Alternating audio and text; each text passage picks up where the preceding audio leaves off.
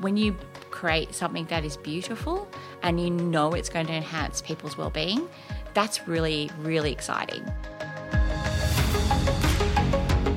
Welcome to the GovComms Podcast, bringing you the latest insights and innovations from experts and thought leaders around the globe in government communication. Now, here is your host, David Pembroke.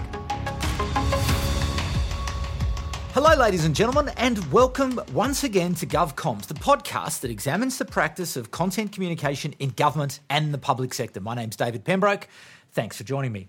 Today, we welcome Sonia Irwin. Sonia is currently the Agile Delivery Advisor and Communication and Marketing Executive at the Department of Agriculture, Water and the Environment here in Canberra, Australia, as well as the Director of Digital Delivery Transformation at her very own communications practice, Redgrass Communications, which also does a lot of change communication. Sonia is an expert communicator with a strong background in communication research, design, facilitation, and co-creation. She considers her mission to be the change and enjoys collaborating and inspiring people who are stuck and need to move forward. In her work, she puts the focus on people and assessing their unstated needs, as well as servicing all those sticky points that build up and then sort of create that shared focus, which really helps people to make progress and, and move forward. Sonia loves to talk about change, systems thinking, history, megatrends, science fiction and coffee. However, her passion lies in service delivery, with her being an advocate for using human-centred design, behavioural economics and user experience to mitigate change impacts. She's currently based here in Canberra, where she's worked for the past twenty-five years and studied for the last twenty-five years here in Canberra. And she joins me in the GovComms podcast studio. Sonia, welcome to GovComms. Thank you, David. A great career, a distinguished career. It's been, um, you've seen a lot over over a long period of time, haven't you, in terms of the the, the change in comms function? Yes, yes. It's definitely been a... Um a potted journey through comms, mm. um, and I still love it. It's still the one thing I still love about what I do. It's the people bit though, isn't it? It's really sort of trying to help people to understand, first of all, get to their needs, understand their work environment, understand what it is that they're being asked to do, and then sort of working with them on that journey, isn't it? Sure. It's. Um, I think the thing is with the unstated needs, you've got to have a lot of psychological safety in your office. Um, what you'll find is that the, you'll have what you call your old-timers, people who've been there a long time who tried to take risks early on to fix things and got burnt. And they become your very unhappy people further downstream who weren't listened to. And, and they are your perfect case in point of having someone who's got an unstated need and actually is a real asset to the organisation, because what they'll do is they'll help you navigate through the pitfalls of your next change event. So how do you how do you build that that safety for those people who have been burnt, uh, who have seen this before? They're the ones who's, yeah, we're not going to do that. We've done that before. Remember back when we, we did that. How do you encourage them to, to to to step into the change, to step into that next part of the journey perhaps? Um, I think it's actually about value th- valuing them as a human being, to be honest. Um When somebody's been shut down about something that's happened in their past history at work, um, and they build up resentment about that, it's usually because they haven't been listened to. And so the first thing I always do is spend a lot of time listening. And then, you know, doing that reflective listening, um, going back to them, explaining to them how it sounds to us, and then trying to find what's in it for them. I think that's the critical component. Everybody wants to make the world a better place, and literally these people have all got great ideas. They're just a little bit blocked. So how do you actually sit down and go through that? When you talk about that that talking process, because I think that is, it's it's at the heart of any sort of high-performing team, any high-performing yeah. group. It's having the people bit right, getting that people bit right. And when you say that you speak to them and trying to understand, do do you journey into their who they are and what they like and what their uh, you know uh, interests might be away from work to try to yep. to build that relationship? And how much time does it take to build that confidence? um, look, I think um, it's it's one of those ones that you have to be willing to invest in. And as an org change manager, realistically speaking, it's, it's about getting people onto that journey. I tend to spend an inordinate amount of time listening and very little time solutioning. Right. Um, and, and what that means is that when I do get to the solutions, it's because I've really heard what's going on. It, it's not just trying to, like, people want to move away from being uncomfortable. You know, we want to solve things as quickly as possible. But the art, and this is around also the, you know, behavioural analysis and personas and user-centred design, is staying in the problem space for as long as possible to actually find out what the root cause is. And with that, but could you, can you offer a, a sort of, is there a time? Like, like, like it's very hard to, I suppose everything is, is quite yeah. different, but yeah. is there a sort of a typical cycle that you've seen through many of these projects that you've worked on? Um, look, I think the easiest way to think about it is you've got your introverts and extroverts. And I, right. I, I say that in the, not the way to define the world, but at least that's a starting point. Um, introverts obviously need a lot more time to think through things, and they need a lot more of a run-up before they're asked to come together as a group. So while you're setting up, say, a group process, a lot more time needs to be spent on the introverts up front, but then a lot more time can be spent on the extroverts in the workshop. And and that's about managing the extroverts so the introverts can actually have a say. Um, people lose voice when they don't have confidence, and if you encourage them to get that message right, that's really important. Is there a time limit? Yeah. Well, um, the best I've found is probably within four weeks you can turn okay. people into being quite strong advocates, but you have to make that commitment to the time. And that's an exec's commitment as well. So you really need that S R O, you know, Senior Responsible Officer, or S E S, or, you know, Senior Executive to give you that space to be able to spend the time doing it, and then giving them that feedback so they know that you're actually moving forward with people. So apart from giving you the time, which is often at a premium. Sure. You know, problems, you know, ministers' offices are looking for solutions very quickly. What else do you need from those senior responsible officers and senior leaderships in order to be successful in your job?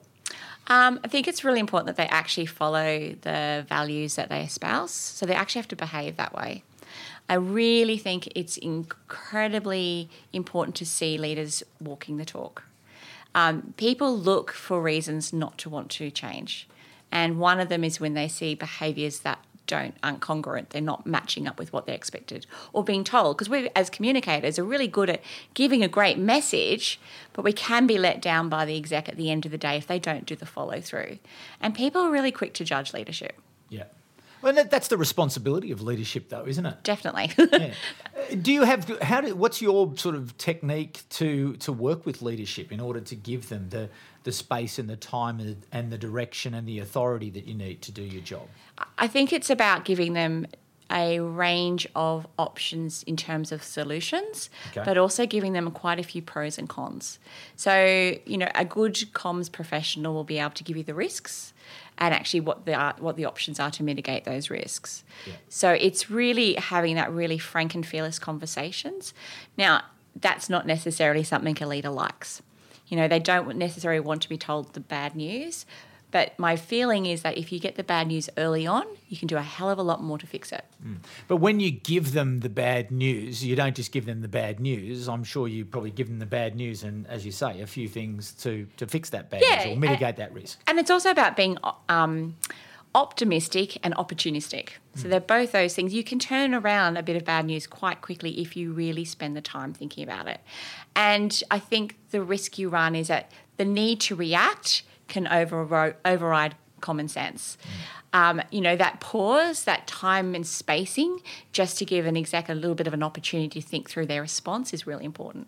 How important is it for you as someone who leads that change comms and is building the trust and confidence with the team, how important is it that you are clear about where it is ultimately you think that you, you need to get this team to? Yep. That, that end point. How yeah. important is it that you begin with a fairly clear picture? Well, I think that's the bit where you do the co-creation about the visions. Okay. So if you can get that vision statement and get people to actually be part of that, making that vision very clear, um, and engage in also shaping what that vision looks like. And, you know, and it's really hard for me as a wordsmith to want to let go of the words, but actually it's more powerful if other people own the words and I pull them together into something that reflects a group of people. Mm. Um, a vision can break, basically break through a lot of barriers if it's written the right way. Mm. What do you, what are your tips around visions? How clear should, well, how clear do they need to be? Do they need to be time bound? Do they need to be quite specific? How, what's yeah. your view on, on different types of vision and, and mission statements? Yeah, look, it's difficult when you are running agile delivery um, because an agile delivery process is quite fast. Whereas if you're looking at like corporate publications and, you know, big ministerial announcements, you're looking further further down track about something being delivered because that's just the reality of the time of that.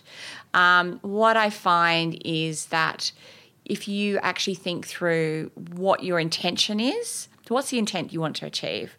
What is the call to action? I mean, these are good old-fashioned comms tricks, you know. Yep. What's the call to action? Do you need to put a time? Well, you know, some would argue that a smart, you know, specific, measurable, what have you, yep. that should not belong in the vision. A vision needs to be aspirational. It needs to inspire us and pull us to a better state. Mm.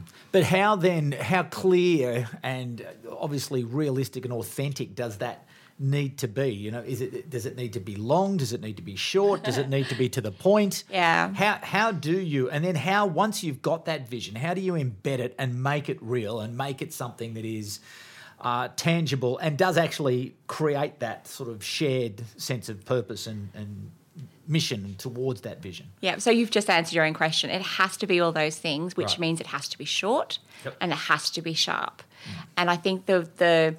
the good wordsmith will be able to spend time on that content and turn it into something that really, really is an elevator pitch. You should be able to get there and be able to speak about it uh, when you run into your secretary in, in the lift. You know, that, that's that's how good a vision should be. Mm-hmm. Um, now, whether it's smart, specific, measurable, actually you can push that down into your objectives. Okay. And when you're talking about mission, mission is actually purpose. Yeah. So your purpose shouldn't change, but maybe your vision statement is about where you want to get to in the future. Hmm.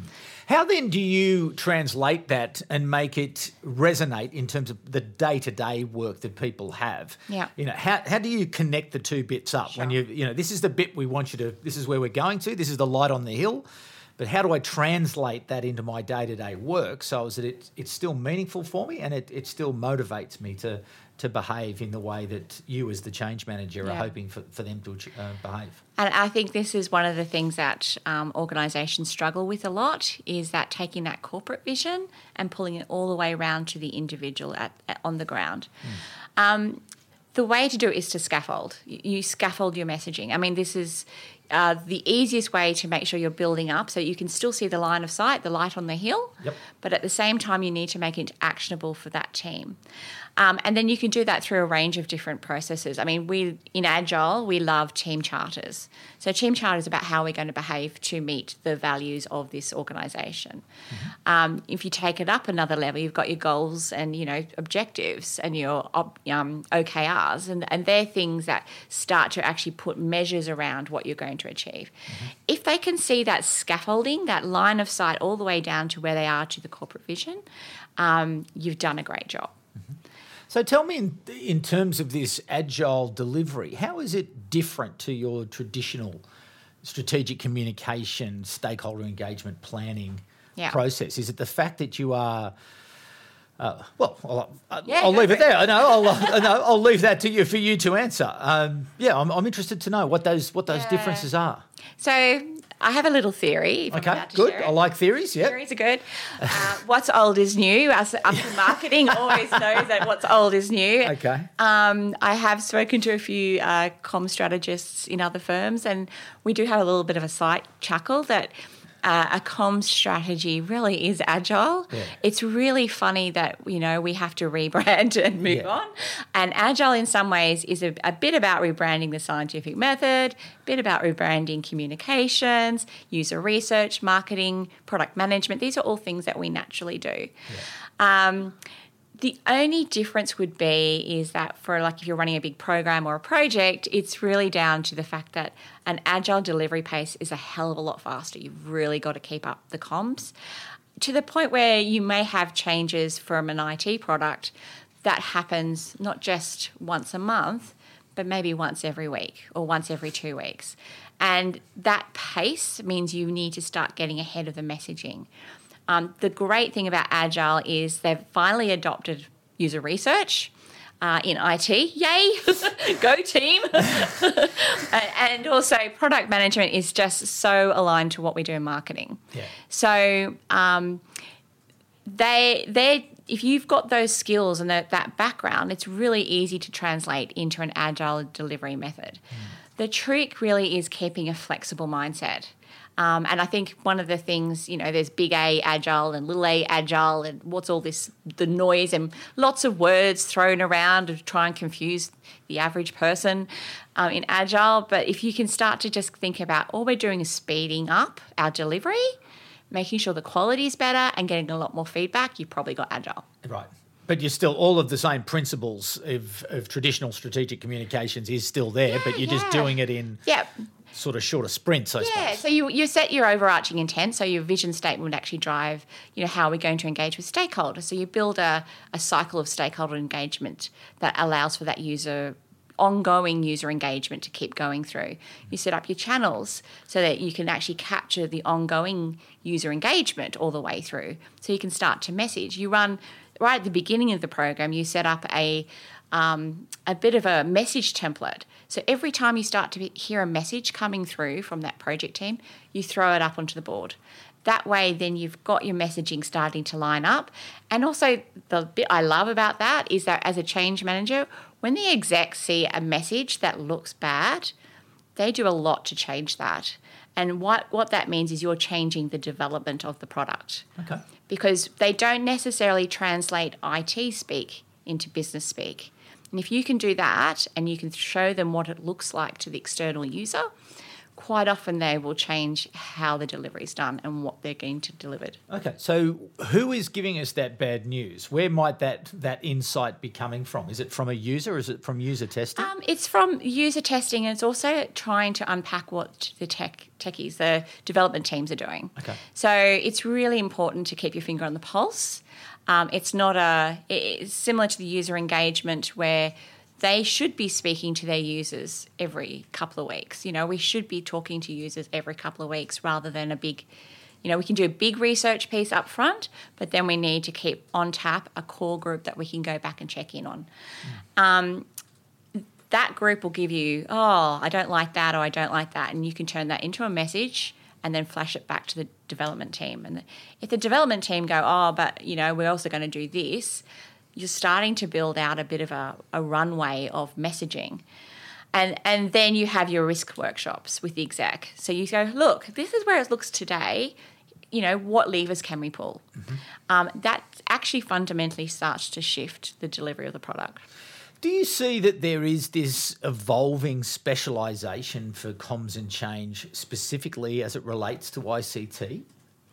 Um, a good question. Look, I think what you'll see is that the I C T world and this agile is actually starting to influence policy development. So I don't actually see it as a, a, a specialised thing. We still have all the same channels. Yep. We still have to do a plan. Yeah. We still have to think through the messaging, the engagement, the research. All those things aren't any different. I think if you can learn the language of I T, that's probably what helps. Right. You've really got to unpack because they, as with every profession, we all love our own language and yeah. what have you. Um, the first thing I always do is set up a glossary um, of terms so that we can actually start to break down that language barrier. You know, language, narration, and, you know, just, just how we put the story together is really, really critical. Yeah. What do you like about working in I- I C T change and transformation? Um, I like the speed of it. Yeah. I think that to me is um, when you create something that is beautiful and you know it's going to enhance people's well-being, that's really, really exciting. So like a case in point would be with the N D S S. You know, we knew that we were building a product to help diabetes sufferers. I mean, that's a fabulous thing to work on. Yeah. Um, I think where we get a little bit lost as change people is when we get too far into the I T weeds. Um, and that's when they start talking about platforms and systems, and that's when my eyes start to glaze over. So. But how do you stay out of that? Where, how do you sort of get out of the quicksand, so to speak? Because I imagine it would be pretty hard that once the – because it might be a bit hard to sort of understand, well, what, what do I need to know or what don't I yeah. need to know? Where is that line that I should be? Because clearly you have yeah. to know something you do. about what, I, what's going on. And I think if anyone throws you up terminology, you should always say, well, I want to translate this back yeah. to English. The public. Yeah. So, you know, to our users, can you just slow that down for me? Can you just, you know, put a bit of, give me a model, give me an example. What does that mean? Mm. Um, that's probably been, I mean, I can speak a lot more I T now than I ever could before, sure. um, which means I can have quite robust conversations in I T, but it's still trans, that translation piece, you know. Um, you know, in my dream when I am retired, I'll write a book on how, how to speak, how to speak I T, because I think that that's something of value, but hopefully... Yeah. Their language will start to also change to be user-centred mm. the more they use Agile. Now, you are one of the country's experts in the, the change space, run a very successful conference, Convergence, for a number of years. Where do you, where do you sort of sit on the sort of comms change piece again? Is it one and the same thing or where's the difference? Um, there are lots of different factors in creating a good change. Uh, comms is one part of that, and I do think it's one of the, if you can't communicate well even at a team level, well, how are you going to communicate to your end user? So comms is a foundational stone in change management, but change is just a mix up, a mash up of lots of different disciplines. Yeah. You know, it's good to be have a little bit in H R because you need to understand workforce and the impacts on workforce planning and impacts on jobs. It's good to have a little bit around benefits, and benefits and comms are really strongly linked. So if you can articulate what the benefit is, that starts to help your messaging. They're all separate disciplines in themselves. Um, but if you're looking at project management, well, we do that. Comms people do that naturally, project management. Yep. It's just there are just different nuances in that. So it's really easy to translate from comms into change comms. Um, I think that going into a full comms, sorry, full change practitioner, you just need to focus on building a couple of other capabilities. Hmm. So what's your what's your advice to government communicators at the moment as we go through, you know, this period of digital transformation, accelerated change? Where should the change and comms professionals, really, or the change comms professionals and comms professionals be adding the most value? Where can they make the most impact at, at a time when the world's moving faster and, you know, every government department is moving faster and the speed is just lifted and it's not coming back down? You know, yeah. it's now it's now moving pretty quick and it's not going to stop. No, and it, it probably won't for quite... I mean, I can't see how it ever will until no. we get full automation, to be no. honest. Um, so first of all, I have to say hats off to all the change comms people out there and comms people out there, because I think this has been, as they say, unprecedented times where actually our industry's actually really come into its own again. Mm. We sort of got a little bit lost. We were sort of, I don't know, re- relegated to the backseat for quite some times, and... Ch- Uh, comms as a function kind of lost its, you know, vibe. Uh, you well, know. It did lose its vibe, you know, and then the behavioural economists turned up and they had a new label and they were like, hang on, isn't that us? Don't we do that? Yeah, we do. We, we, need to, we actually need to get better at repositioning ourselves. I think I think we spend so much time repositioning everybody else. Maybe our profession needs to get up there and, you know, maybe we could rebrand. I, I, absolutely, I, I totally agree with that. Yeah. But I do. Uh, sorry, I, I interrupted you. No, no, you're all good. It's it's um, it's one of those things. I think that um, I actually think it comes back down to being resilient. Okay. You know, and, and at the end of the day, the speed's going to be the speed. We can't change that. Yeah. Literally, that's the one thing that's out of our control. So it's actually about thinking a little bit smarter about how you do things, knowing when to let go, knowing when to be more res- like resilience, I think, is the thing that we've had to show the last period of time, and then actually getting some good sleep. Yeah. I think that's really important. Like human, human stuff. Like yeah. the, the the world's going to keep shifting. Yeah. So we've just got to make sure we're mindful of where we're at and what we're going through ourselves. Hmm. I have this theory that it is now the single greatest opportunity for the communications profession, given uh, the fact that um, uh, the factors of media production and distribution have now been democratised. Every organisation can now communicate, whether mm. it's internally or externally, and that much more effectively, much more efficiently. Um, there are all of these opportunities, and I think that the nature of communications people, where they are people people and they are curious, I think it's almost time to jump out of your box and sort of get moving and get out in, into the organisations and start to try to be the be the ones who are joining up some of the dots and sort of trying to hold organisations together. Uh, just through being curious and being out there and trying to add value. So I do think that we really need to rethink the way that comms goes about its work, not to be seen as that end-of-the-line function, you know, make it look nice for me on the way mm. out, um, but really to sort of jump into some of those more, um, uh, you know, policy yeah. development program areas where we can demonstrate some value to be starting to, people to think about, well, you know, if you can't explain this to anyone, it's going to go nowhere. So how would you advise people to sort of get up that value chain, sort of mm. away from the end of the line and sort of to start snaking themselves towards those, you know, those key areas of policy and, and program service, yeah. you know, regulatory development?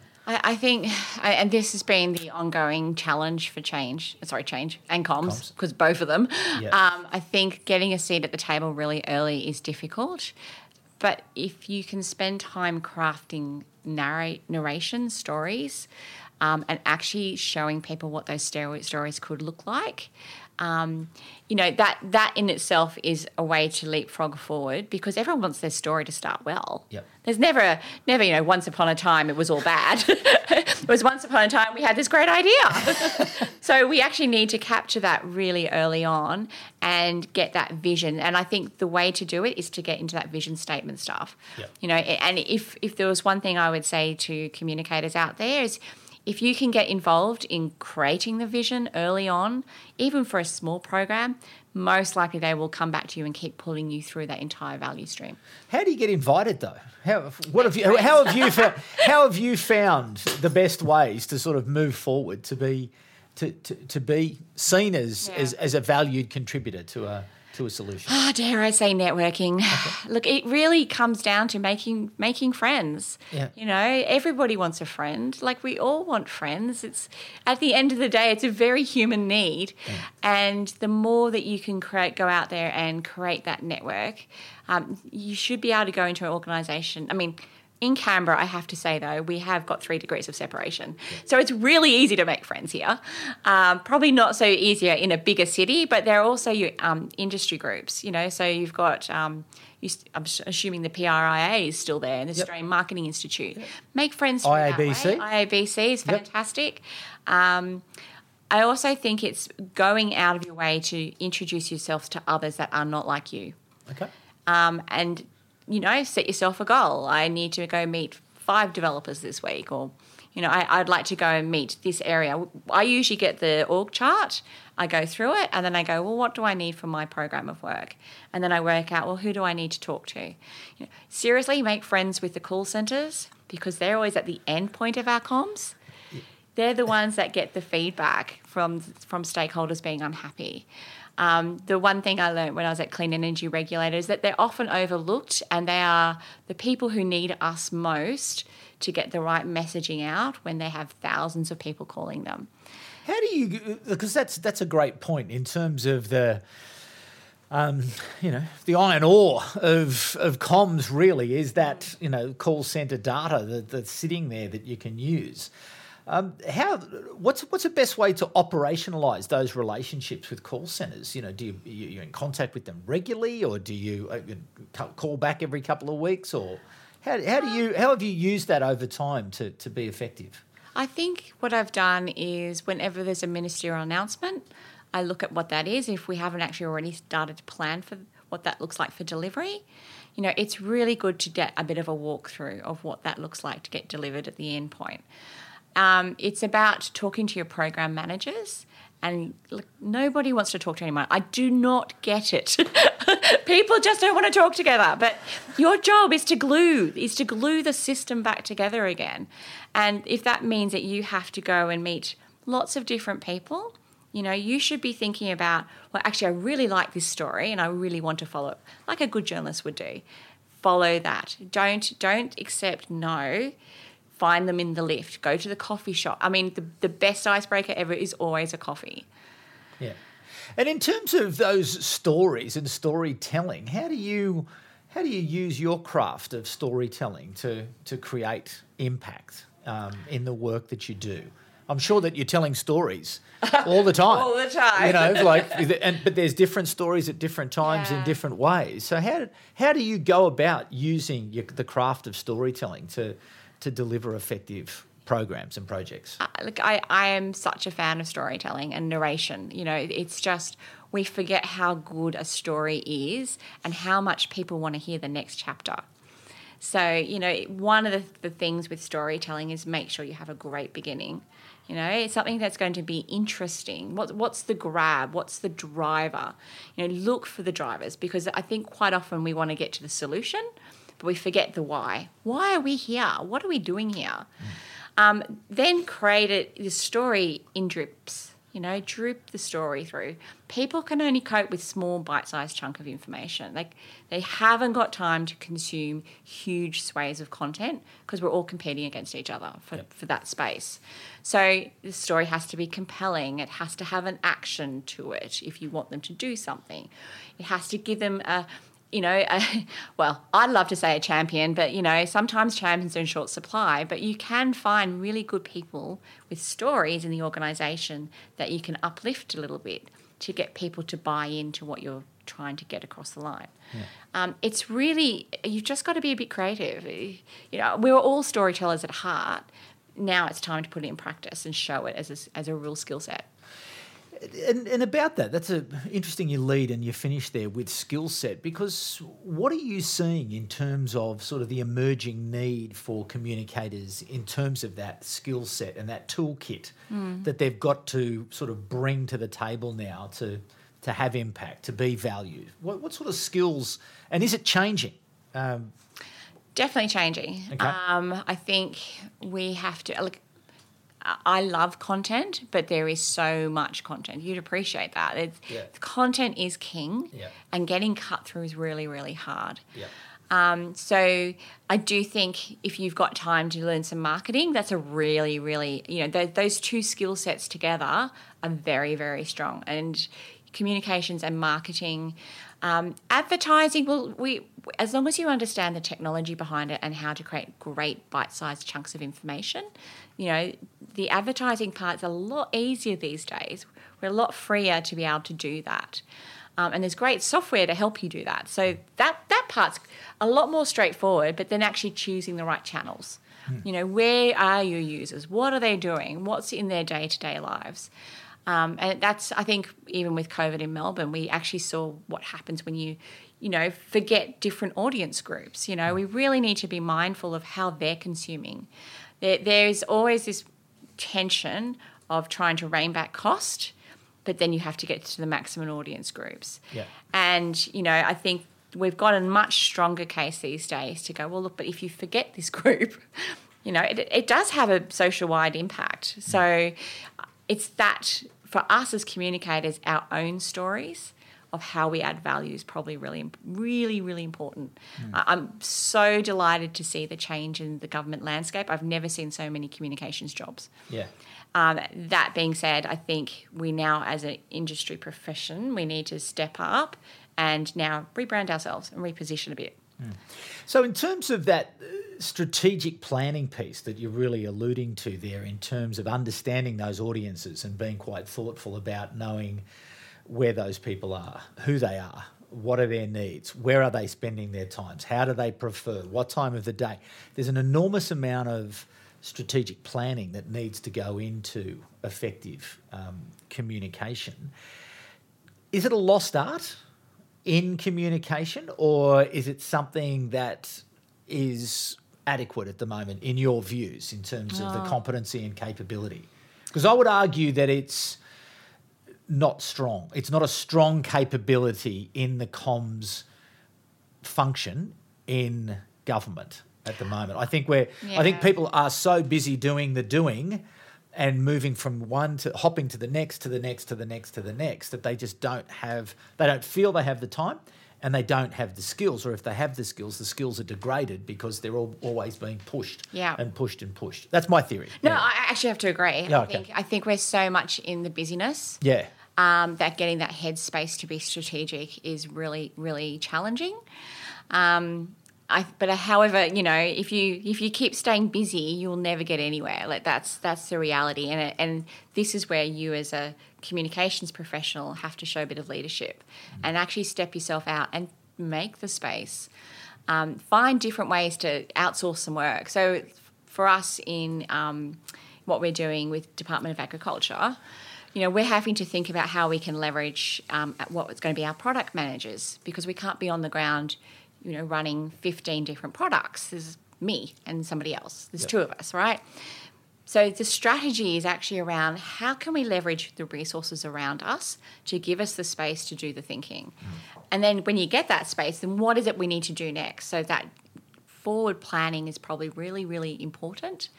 Um I think the function in itself, yes, ran was run down quite a lot over the last ten years.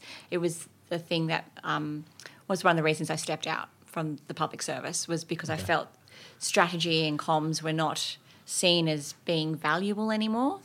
I th- feel that that tide is turning.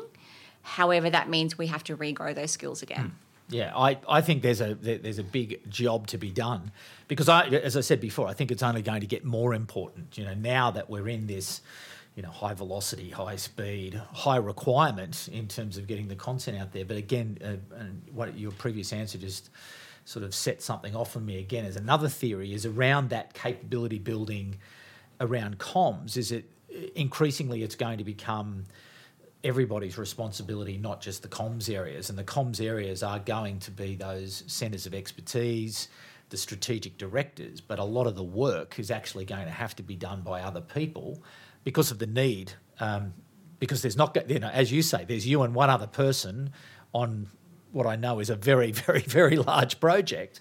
And and the requirement for comms around that is it would be impossible for you to be able yeah. to do it. So yeah. that responsibility from comms areas to build capability into the line areas, you know, a bit like edge computing, you know, pushing your capability to the edges where there is that engagement with stakeholders and, and citizen customers, et cetera.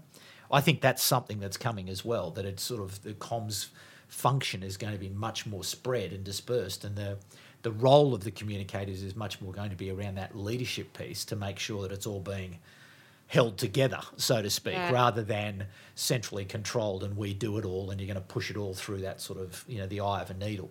And, and look, I think social media, especially the influencers, you know, if somebody asks me what I do, I'm an influencer. I'm a, a government, influ- you know, comms influencer. And, and I literally mean that, because I think our job is to make it easy for everybody else to share the message. Yeah. But we need them to share the message, because that's more powerful than me saying it, mm. you know, and, and so that distributed communications model, mm. you know, as long as we're upskilling and we're not being protectionist, we're actually seeing everybody that we bring up, you know, in those comms, basic comms skills, if we see those people as allies, then we actually have our network, we have our, you know, influencer network, yeah. and that makes it so much easier. Yeah.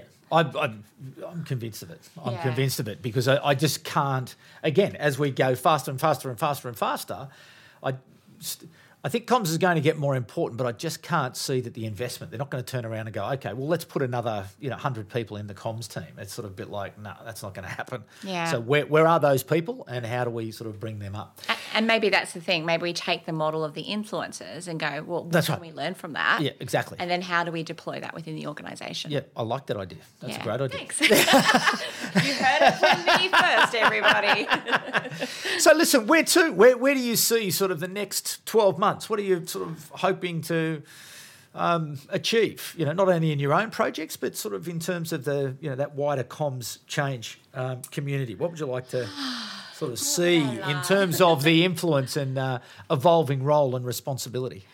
I would love to see us pivot to that influencer model. I really would. I think that has the power behind it. And it actually sets us up really well with the executive and to get that seat at the table. Um, leaders have a lot of other things on their minds, you know, and I think um, Centrelink slash Human Services slash Service Australia, shout out to you guys out there, but, you know, they did actually have with Hank a really strong influencer yeah. um, who could actually get that messaging out for the exec. Um, I think that's a model that we could adopt quite easily if we start to skill ourselves up in that um, more, I hate to say personality driven, but it is a kind of little bit personality driven. Well, we have seen the emergence of the of the public servant as the respected authority, trusted figure through through COVID. Yeah.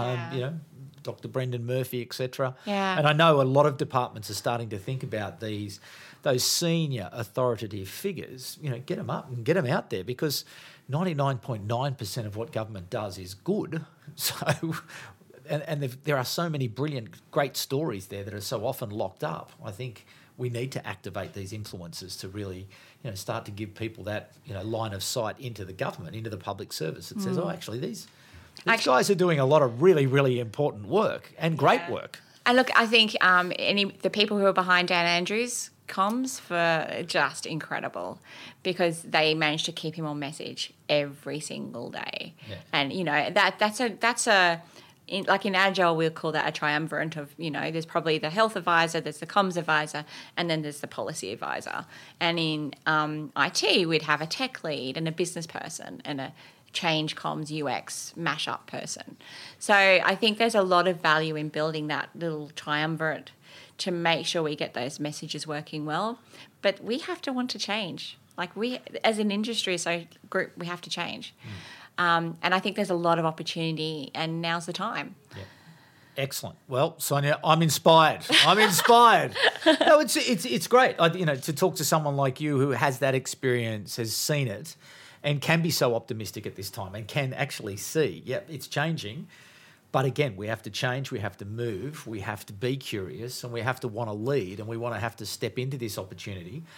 And let's not miss this opportunity. You know, that's the thing that I worry about, is that if we do leave the space, someone's going to take it. Oh, for sure. Look, have you know how many other methodologies we built on comms? I just don't know, but you know. So um, how about yeah. this time? Let's not get robbed. We've yeah, been robbed exactly, a few. Guys. You know. Come on, everybody. Step forward, okay? Yeah, and let, yeah, let's have some it. great stories of people who are, as you say, owning it, pushing it up, running the story, running the narrative, building the networks, and being invited into that front, you know, that mm. top table, yeah. and being and being respected and trusted, and you know, being looked to for that great advice, yeah. you know, to tell and unlock the great stories that uh, uh, that are out there, because there are so many. Like this is the thing, the work that we do. Obviously, we, we spend a lot of time in a lot of different government agencies, and I I'm, I'm, ne- I'm it, it amazes me every time I sort of come out thinking, wow, I didn't know that. I didn't know that. I didn't know that. And I didn't know that. Now, if I don't know that, nobody knows that. So how about we yeah. get better at really pushing it out there and, and, and joining and it up. That, joining it up, exactly. Bashing it up is yeah. so critical, and getting yeah. that thought sharing and expertise from each other. Yeah. Now, where can people um, perhaps learn a little bit more about that sort of agile sort of um, framework that you were talking about before? It's sort of in that comms space. Yeah, look... Um, Uh, well, I've been writing it as I go, so okay. there's not a lot around on it, unfortunately. Have you got I, a Have you got a website that people could do uh, publish content? Moment, no, but I'm happy to run a conversation on LinkedIn. Okay. Um, look, there's a. It's still quite new yeah. in terms of a discipline in yeah. itself. Um, similar to Lean Change, which is another one that's change management but lean. yeah. You know, we've we've actually got to spend a bit of time on this. Um, yeah. So I'm not sure whether the I A B C is the place to start off with, but I'd love to have conversations with people about it. Okay. Yeah. All right. There's a challenge, everyone. Yeah, Let's make that happen. Lots to do. Um, we can always create content that's, around here. Why not? That's why not. Thanks for coming in. Thank no, you I really so much. Appreciate it. And thank you, audience, for turning up. What a great conversation with, uh, as I say, one of Australia's best. She knows uh, the public service inside out, back to front. She knows change.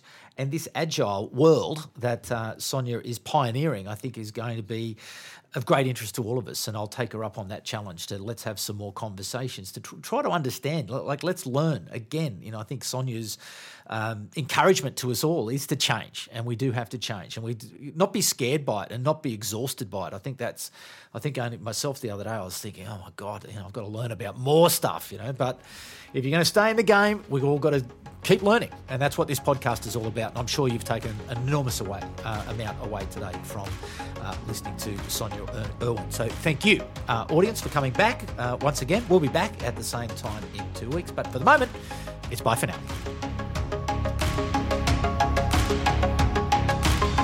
You've been listening to the GovComms podcast. If you enjoyed this episode, be sure to rate and subscribe to stay up to date with our latest episodes.